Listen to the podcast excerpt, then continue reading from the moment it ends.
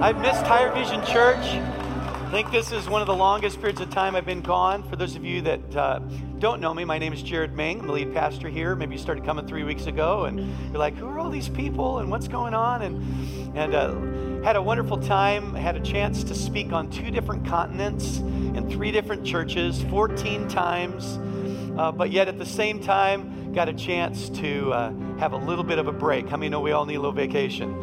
So we had a little chance to um, go by the beach and have some fun, but as well do some great ministry. But it is good to be home. And I'm excited as we start this new series today. I want to um, dive into the, the new theme that we're going we're gonna focus on for the next several weeks. But I want to begin by saying thank you to all the team, all of our pastors, all of our guest speakers. Um, just what an incredible incredible group of people we have that serve here at Higher Vision. Man, I'm excited to be back. I'm fired up and ready to go and excited to see what God is going to do. I want to begin with this new series called Ruth. In the summer, typically we'll take a book of the Bible and we'll work through the book. It's kind of what we call text to topic approach. Then in the spring and the fall, we do more of what we call topic to text. But even when we do topic to text, often, most of the time, we'll take a portion of Scripture and we'll work through that on that topic. As I was looking at and feeling led to, to go through the book of Ruth, as I began to study it, I began to realize there's a theme in this book, and the theme is honor. We live in a culture today where we've kind of lost the heart and understanding of honor. All you have to do is look at our political system. All you have to do is just go on online and look at people's posts on social media, and you'll realize that people don't really honor each other anymore. But I believe there's power in honor. Honor isn't just opening the door for someone, it's not just giving an elderly person your seat. There's a lot more to biblical honor. And so we're going to take five weeks and we're going to work through a chapter by chapter and we're going to learn some powerful truths about honor. So, what I want to do is I want to begin by giving you the cliff notes. Y'all awake this morning? Say amen. amen. All right, man, I love this place. I'm telling you, there. I've been in some incredible churches. I was in Australia, in Melbourne, a church of 10 to 12,000 people. It was amazing. But man, when I walked into this place and we began to worship, there is an incredible anointing here, and we need to not take it for granted. Amen. Amen. Thank you. There are two of you that believe that. Amen. So let me give you the, the cliff notes. Basically, there's a woman by the name of Naomi. Her husband and two sons moved to the land out of Israel to the land of the Moabites. While they're there, her husband and two sons die. She's left destitute with two, basically, two uh, daughter in laws. One of the daughter in laws, and, and the daughter in laws are not obligated any longer. They could stay in the land of Moabites, but she hears that she needs to move home. She hears that there's food again in Israel, and she's going to go home. One of the daughters, Oprah, I mean, Orpah, it's a, uh, sorry, every time I hear Orpah, I want to say Oprah. Orpah, she goes back, but the other daughter in law, Naomi, I mean, Ruth, she makes a pretty profound statement. And it, it really is the symbol of what honor is all about. I want you to stand. And as you stand, we do this today. We have our church family joining us in Visalia, Oregon, Ohio, Illinois, Missouri, Latvia, all over LA County. We put your hands together and welcome your church family. I want us to read this in Ruth. Ruth chapter 1, verse 16. We're going to read this every week for five weeks. Hopefully, by the end of this series, you're going to have a verse of the Bible memorized as part of your heart. This is one of the reasons why I take a passage and use it as we go through a series, because it's a way for us to repeat it and get it in our heart. And I want this verse, hopefully, to be stained, marked in our lives. I want you to read it. These are the words of Ruth to her mother in law, Naomi. You ready? Let's read it together. But Ruth replied, don't ask me to leave you or turn back. Wherever you go, I will go. Wherever you live, I will live. Your people will be my people, and your God will be my God. I want you to close your eyes. Holy Spirit. Whew, man, I just, I feel your, your presence is so strong in this place. We open our hearts to you right now. We ask you to speak to us. Make us people of honor. Can you just say this? Say, God, I want to be a person who walks in honor. In Jesus' name. If you mean that, shout amen. Amen. amen. You may be seated. Thank you. Here's what's powerful about this statement that, that Ruth makes Here's, because here's basically what she's saying. She's saying to her mom, mother in law, I'm going to be single the rest of my life. This is a young woman. Her husband died. I'm going to be single, most likely, for the rest of my life. I'm going to leave my family and my friends, and I'm going to be a caregiver forever. That's, that's pretty big. She's saying, I'm going to honor your, you because that's what I feel like I'm supposed to do. So when we look at the book of Ruth, we really will see as we go through this um, attributes of what honor is. What's interesting is we start the book, though, you're going to discover kind of what honor isn't, which helps us discover what honor is. And so I want to start in the beginning. I want to show you how the book begins. If you have a Bible, turn with me to Ruth, Ruth chapter 1. We're going to start in verse 1. And we're going, to, we're going to camp here in chapter 1 for a little while, but especially this first part. In the days when the judges ruled in Israel, a severe famine came upon the land. So a man from Bethlehem in Judah left his home. This is Naomi's husband a man from Bethlehem in Judah left his home and went to live in the country of Moab. Everybody say Moab. Taking his wife and two sons with him. The man's name was Elimelech, and his wife was Naomi. Their two sons were Mahlon and Chilion. What's interesting is Ruth is really a book of honor, but the, the story begins with dishonor. And we're going to learn a lesson about dishonor and what, what that means. It's interesting. You might say, well, why in the world, what does that have to do? I, reading that, I don't see dishonor. What does that have to do with dishonor? Well, you have to understand the, the times, you have to understand God's word, you have to understand the context. You see, that starts by saying that in the time of the judges. Let me just begin by saying what that basically means is it was a period of, of, of history in Israel where Israel had no king. Um, and they were led by different people. Like one of the judges was Samson, one of the judges was Deborah, and they were often they were generals that would lead them into battle. But they, they were weak in spiritual leadership at the time. And so here's one of the descriptions of the times of the judges. Because there was no king, because there was really not a priest to lead the people, everyone did what was right in their own eyes. So everybody just did what they thought was right. Let's just let's name it the period of Hebrews gone wild. Because they did what they wanted to do. Here's some descriptions. Kid did, kids didn't submit or honor their parents. There was no absolute truth. This, does it sound like a time that, that we could understand or relate to? And so, in this time, because people were running wild, doing their own thing, the Bible says that God allowed, maybe even created a famine. Let me just say, the Bible is clear. God would tell his people over and over again if you'll honor me, if you'll follow my truths, if you'll, you'll not worship other gods, I will bless you. But when you begin to, to, to disobey me and, and you know, not walk in honor, here's what's going to happen I'm going to shut up the heavens. God says this over and over again in the Old Testament. I'm going to shut up the heavens, and there'll be a famine on the land. And why does he do this? Not because he hates the people, he wants to just punish the people because he's this big God with a stick that's just waiting to hit us. No, he said, I'm hoping that when I shut up the heavens, that what will happen is when there's not a good economy or when things aren't going good or when there's no food, that you'll turn to me. That your desperation will cause you to say, I need you in my life. And so the Bible says that now what happens? A famine comes. So, what is that? Let's relate it to our day. A great recession hits. And what happens? Here's the problem. Here's where the dishonor begins. Naomi and her husband Elimelech and their two sons move to the land of Moab. They leave Bethlehem. Bethlehem, by the way, means house of bread, house of presence. And they move to the land of the Moabs, uh, uh, Moabites, um, which the Moabites, you understand the Moabites, right? They're the, related to the Ammonites and uh, really close to the mosquito bites. Sorry, I have to do that every time I say that. It, it just. So let's talk about the family. You have a man by the name of Elimelech. He has two sons, Mahlon and Chilion. These are really good Klingon names. Come on, do we have any Trekkie fans? Captain Chilion. So you have this family, and what happens? Elimelech, here's the, since we're talking about names, Elimelech, his name means God is my king. The problem is, is he doesn't live like it. Because what happens is as soon as things get a little tight, soon as the recession comes, what does he do?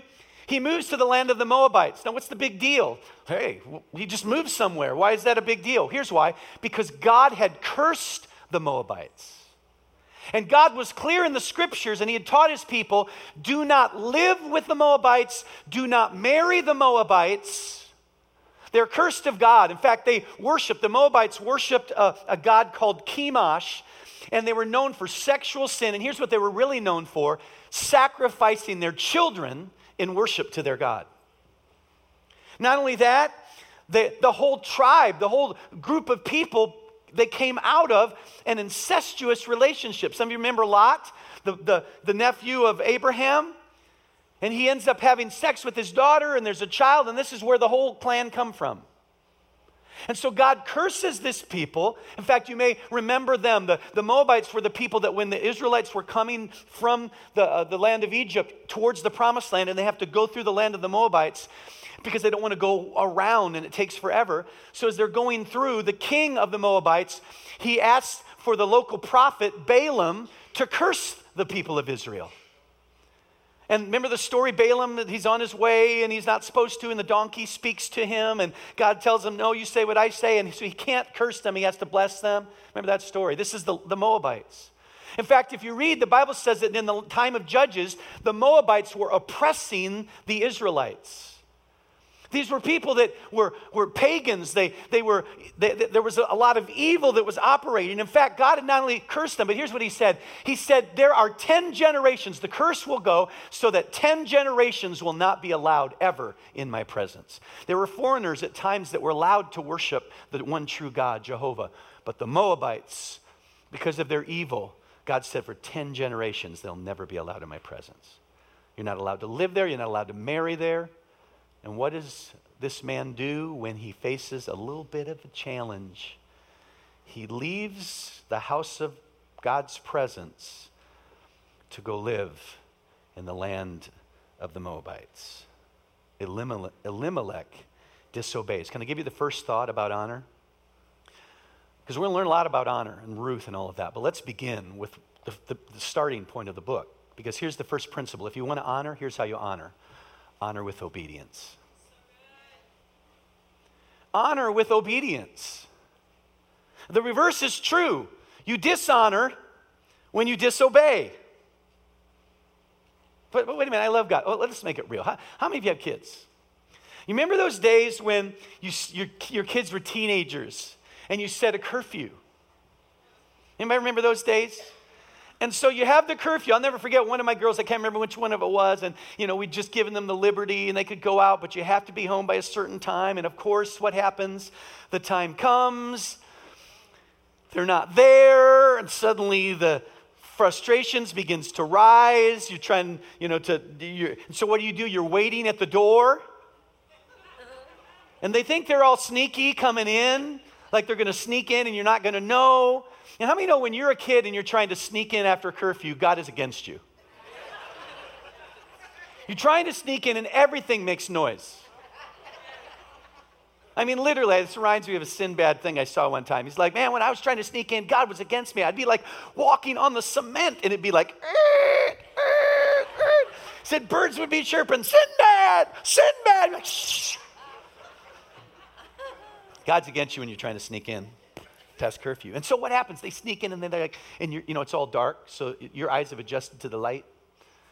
And they open the door and they're like, and they don't know that you're sitting on the couch. so we're waiting, and she comes in, and I'm like, where have you been? You're past curfew. Like, oh, oh, I'm so sorry. I'm, I'm so sorry. And then what do they do? This is what they do. They're like, I love you, Dad. I love you so much, Dad. Come on, you know what I'm talking about? And, and but what, what's your response? You're like, well, if you loved me, I don't want to hear I love you. Because if you loved me and you honored me, you would obey me. And the reality is, is that kind of is the picture. Honor comes with obedience. God doesn't want to hear the Well, I love you, God. And the reality is, what we do is we make excuses because that's what kids do, right? Kids start making excuses. Why were you late? Well, you don't understand, Dad. Everybody was late. was it just me? Everybody was late. Everybody was late. Your friends were late. Yeah, my friends were late. I don't care about your friends. Your friends jump off a cliff? Are you going to jump? Come on. Everybody say, yeah, there was not a clock. I was at the party and at that house, they don't have clocks at that house. There was not one, there was not one clock in the whole house. Nobody had a watch. No, nobody had a watch. And, and he made excuse. He make, she made excuses. And you know what's funny is we justify and we do the same thing, right? We go, well, well God, everybody's doing it. It's okay. I, I think here's kind of what Elimelech did. He probably said this in his mind. Well, God, I know I'm not supposed to live with the Moabites. I know I'm not supposed to walk into disobedience, but you know, right now, I need I'm called to be the provider. God, you want me to provide. And God, I need to go where the money is. God, God, you'll understand. And what we end up doing is we do the same thing. The problem was is that all he thought about was providing financially, not realizing that what's more important is to provide spiritually.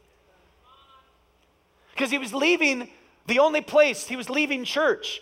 Israel was God's presence. You, if you went outside of Israel, there was no higher vision Moab. That was where you went to church. He was taking his family out of church for 10 years. Why?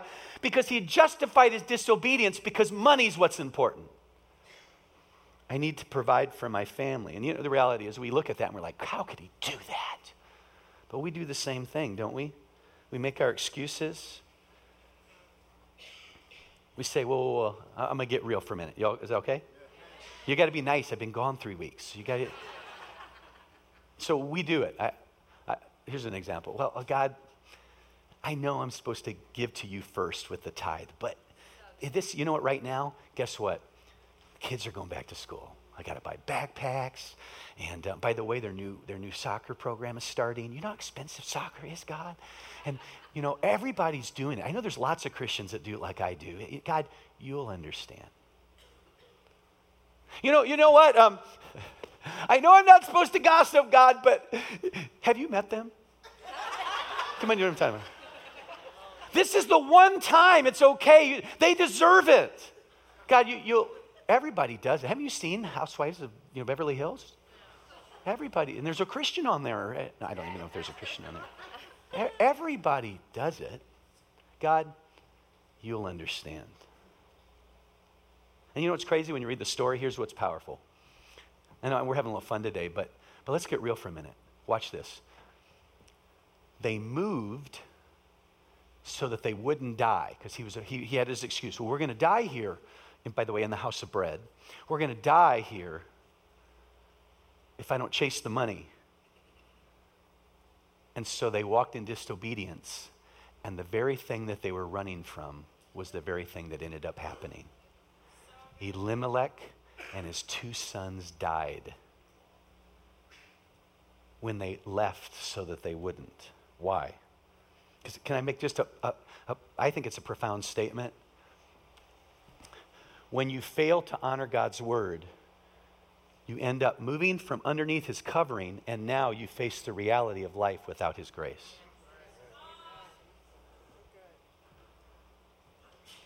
Now, I don't know about you, I don't want to step out from under that covering. See, the reality is, is the question is, is Lord, is this your will? What does your word say? God, am I walking in obedience? There's a context here, and I'm going to get real for, for just a second. I'm going to hit something because this, this chapter speaks to two groups of people it speaks to parents and it speaks to people who are not married, single people. I don't want to step out from under God's will. They died. Now, don't, don't, let's be clear. I'm not saying if you disobey God, you're going to die. Okay, don't leave and tweet that to somebody, all right? But in the context, the question is, is Lord, am I walking in obedience? Am I honoring you? Do I just say, well, I do whatever I want? I love you. Love you, Dad. The context here speaks to two people. The first is to parents. So I'm going to challenge parents for a minute. We got any parents in the house? Say amen. Here's the first challenge. Challenge is this. Maybe what this passage is teaching us is that we need to show our children that obeying God and following His will is more important than anything else. Because can I make a statement? If you don't want me to, I'm going to make it anyway. Um, I'd rather be in a famine with nothing than making a six figure income out of God's will. The other thing that he tells parents is, is, is, this passage is teaching about honor is not only do you need to show your kids that God's will and obedience is first, the second thing is you need to teach your kids about who they marry. The second thing is, and I'm going to speak to singles now for a minute. We got singles in the house? Say amen. Maybe you're in high school, maybe you're a young adult, maybe you, you're older, you, you you never got married, or maybe you're divorced. And I think there's a challenge to singles. And here, here's the challenge to singles. First of all, God said, don't marry a Moabite. Don't marry what relate it to an unbeliever. Don't marry a non Christian. In fact, you say, well, that's Old Testament, Pastor Jared. That's over 3,000 years ago. Let's get a little modern, current. Well, then read the New Testament, which says, do not be unequally yoked with an unbeliever. And it's not because God is mean and he's just trying to be a killjoy. It's because he's trying to protect you from problems and challenges that you don't have to walk through. He's trying to position you to have a marriage that's unified, where that you love the Lord and you're seeking God and you're putting him first. So, so I'm going to give you some uh, input because I think God's trying to say something. The thing is, I can hear, you know, um, the, the sons of, of Elimelech and Naomi justifying their reason, right? They're like, I know we're not supposed to marry anybody here, but have you seen the Moabite women? Moabite women are hot. So is hell.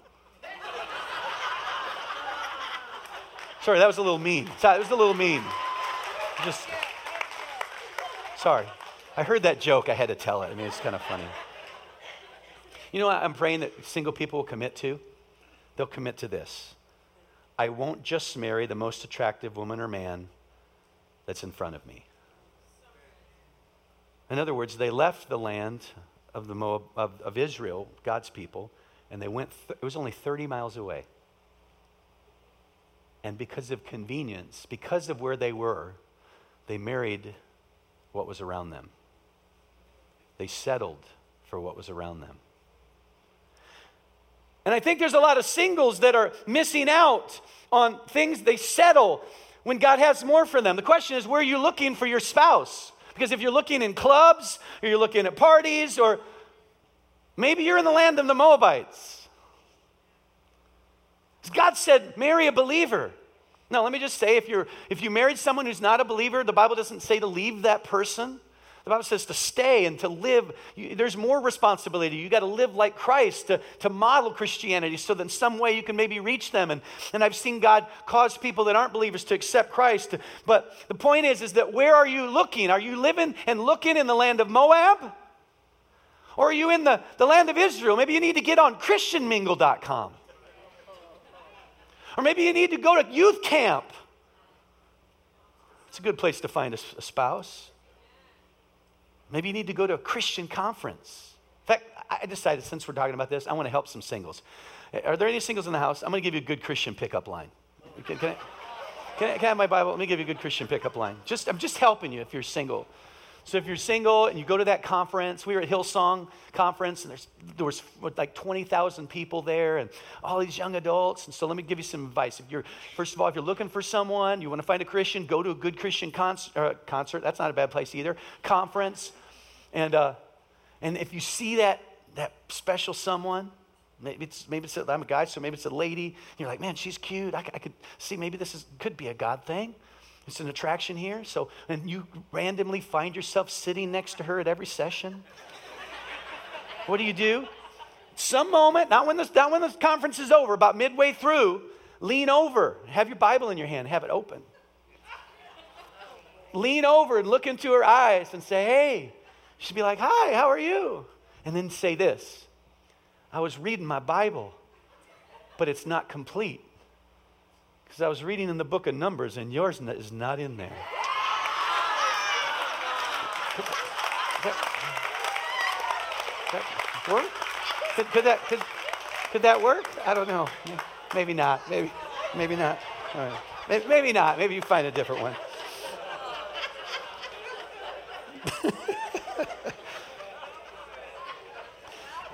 yeah, welcome back, Pastor Jay. Hey. Let me just let me just say this, and I'll move on. But I feel I feel like this would be good advice if you're single. Um, one of the things I, I tell single people is, you know what? Honestly, the best thing is to not go searching, but do like God did how it started in the beginning. He made, Ab- he made Adam. He put him somewhere in the garden. He gave him something to do. Be faithful with what I've given you. And the Bible says that when God saw that it was good that he's not to be alone, one morning he woke up and God had brought him what he needed.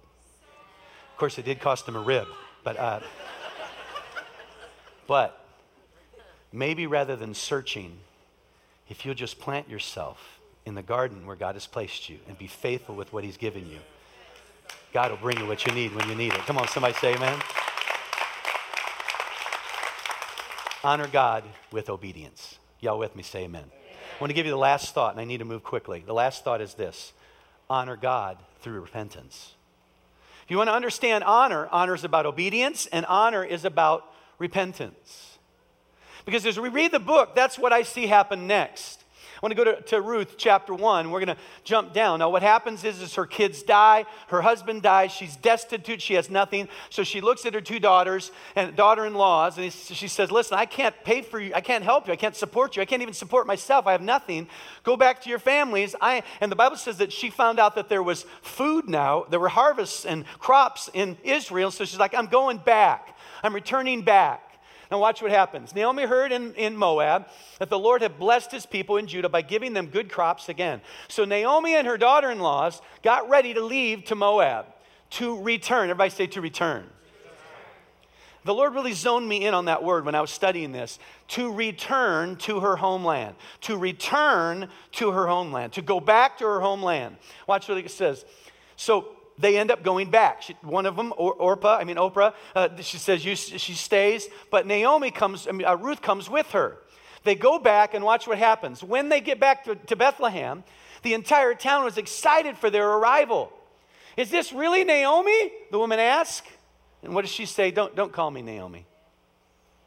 She responded, Instead, call me Mara, which, by the way, means bitter. For the Almighty has made my life very bitter for me. I went away full, but the Lord has brought me back home empty. Why call me Naomi when the Lord has caused me to suffer and the Almighty has sent such tragedy upon me? Can I just make an observation before we get into the whole repentance thing? It's interesting because Naomi does what so many people do. She blames God for the consequences of her disobedience. I'm telling you, God gets very little of the credit, but he gets a lot of the blame. And most of the time, the challenges that we're in is because we walked out of God's covering in disobedience and we're paying the price for it from the consequences, but God's the one getting the blame. Y'all with me? Is that a good word? Come on, good preaching, Pastor Jared. All right. But here's what does happen here. I believe she begins this, she, she kind of comes to this moment like, you know, finally there comes to a point where the doctor has to call it time of death. She looks at her life and she's like, this isn't working. This doing it my way is not working. I'm calling it. I'm going back. And so the Bible says she returns. You know what's interesting about the word return? I did a little study. And the word return in the Hebrew there, it means this it means to turn back which is the same idea or imagery for a New Testament word called repentance. When you repent from your sins and your disobedience, you turn around and you go back the other direction. And that's kind of what happens with Naomi. And here's the interesting thing. Here's what I love about it. Is she hasn't been healed completely yet. She's still got attitude. She comes back and she's all complaining, but here's the good news. She still starts heading in the right direction. In other words, I believe she started a process of repentance. The thing is, is that she didn't wait till everything was perfect. A lot of people, they don't repent because I want to make a statement. Sometimes you have to act your way into feeling. A lot of people, they want to feel their way into acting. When, when everything gets better, when everything works out, then I'll repent. When, when everything lines up the way it should be, then I'll make a change. No, even though she wasn't perfect, even though she still had attitude, something changed where it affected her decision making, where she said, I'm going this way now. I was in disobedience, but I'm going to I'm to line up and start obeying again. I'm going to go back to church, even though I don't feel like it right now. I'm going to start reading my Bible, even though I'm so mad at this situation and I'm mad at God right now now. I'm going to start doing the right thing. And I'm going to tell you here's what's interesting. When you begin to repent and begin to honor and obey, things start to change. I want you, I want you to watch what happens because she, she, she repents through her actions and begins to go back to God and watch what happens through her repentance. If you go to, to Ruth, we're going to go back to our theme verse and watch what happens. She repents through her actions. And what happens? Then Ruth says, Now, who's Ruth? She's a Moabite. She's not a believer. She worships a false God. Probably believes in sacrificing children, sexual perversion, cursed of God. But watch, because she repents, because Naomi repents rather than walks in disobedience, watch what happens. Then Ruth says, don't ask me to leave or turn back. Wherever you go, I'll go. If you're repenting, I'll repent. And wherever you live, I will live. And your people will be my people, and your God will be my God. Do you realize that through her repentance, it created and started this chain reaction of God's supernatural divine favor and blessing where the covering came back over her? Because now, watch Naomi begins to repent, and what happens? Now, because of her repentance, her family starts to repent. And now watch what happens. Now, I'm going to give you a little spoiler alert. We're going to get into this later, but they go back to Bethlehem. Ruth, who no one should have any interest in her, ends up marrying a, a, man by the name of Boaz, a very wealthy guy. So God now ends up giving Naomi the money she needs to survive as a widow. Not only that, Ruth ends up getting pregnant, and when she has the child, she gives the child to Naomi to raise and take care of. So now the woman who was a widow and had no family, had no kids, now has a, a child to raise. She's provided for. And by the way, oh, by the way, it's not just any child, it's the child, by, I think, by the name of Obed, who's the father of of David, who becomes the king of the nation, who, by the way, is the, the lineage of not just the king of the nation, but the king of all kings, Jesus Christ, the Messiah. And when you read through the genealogy in the story of Ruth and Naomi, guess whose name is listed in the, the line and the succession of the Messiah of Jesus Christ? It's Naomi and it's Ruth. Everything changes, blessings come. The next season, the next level, the greatest promise, where is under the covering of honor.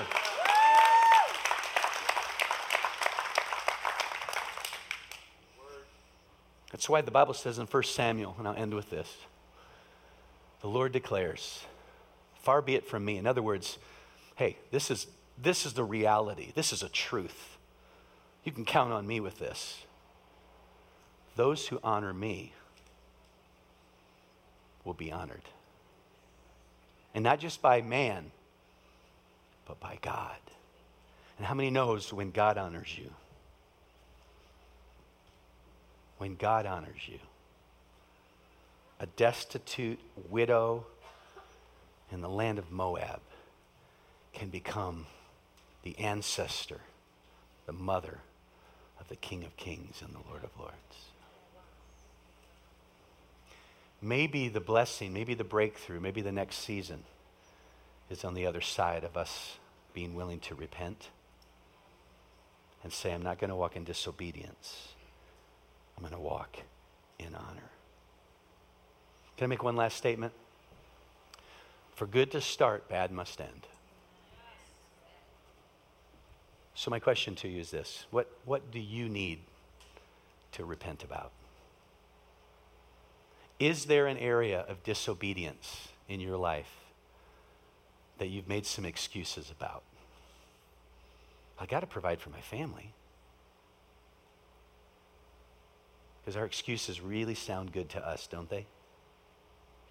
I got to tell you something. I'm a father, and I have one of my children that um, we wanted to bless this child with this massive party and thing, and that we wanted to do. And of course, what happens?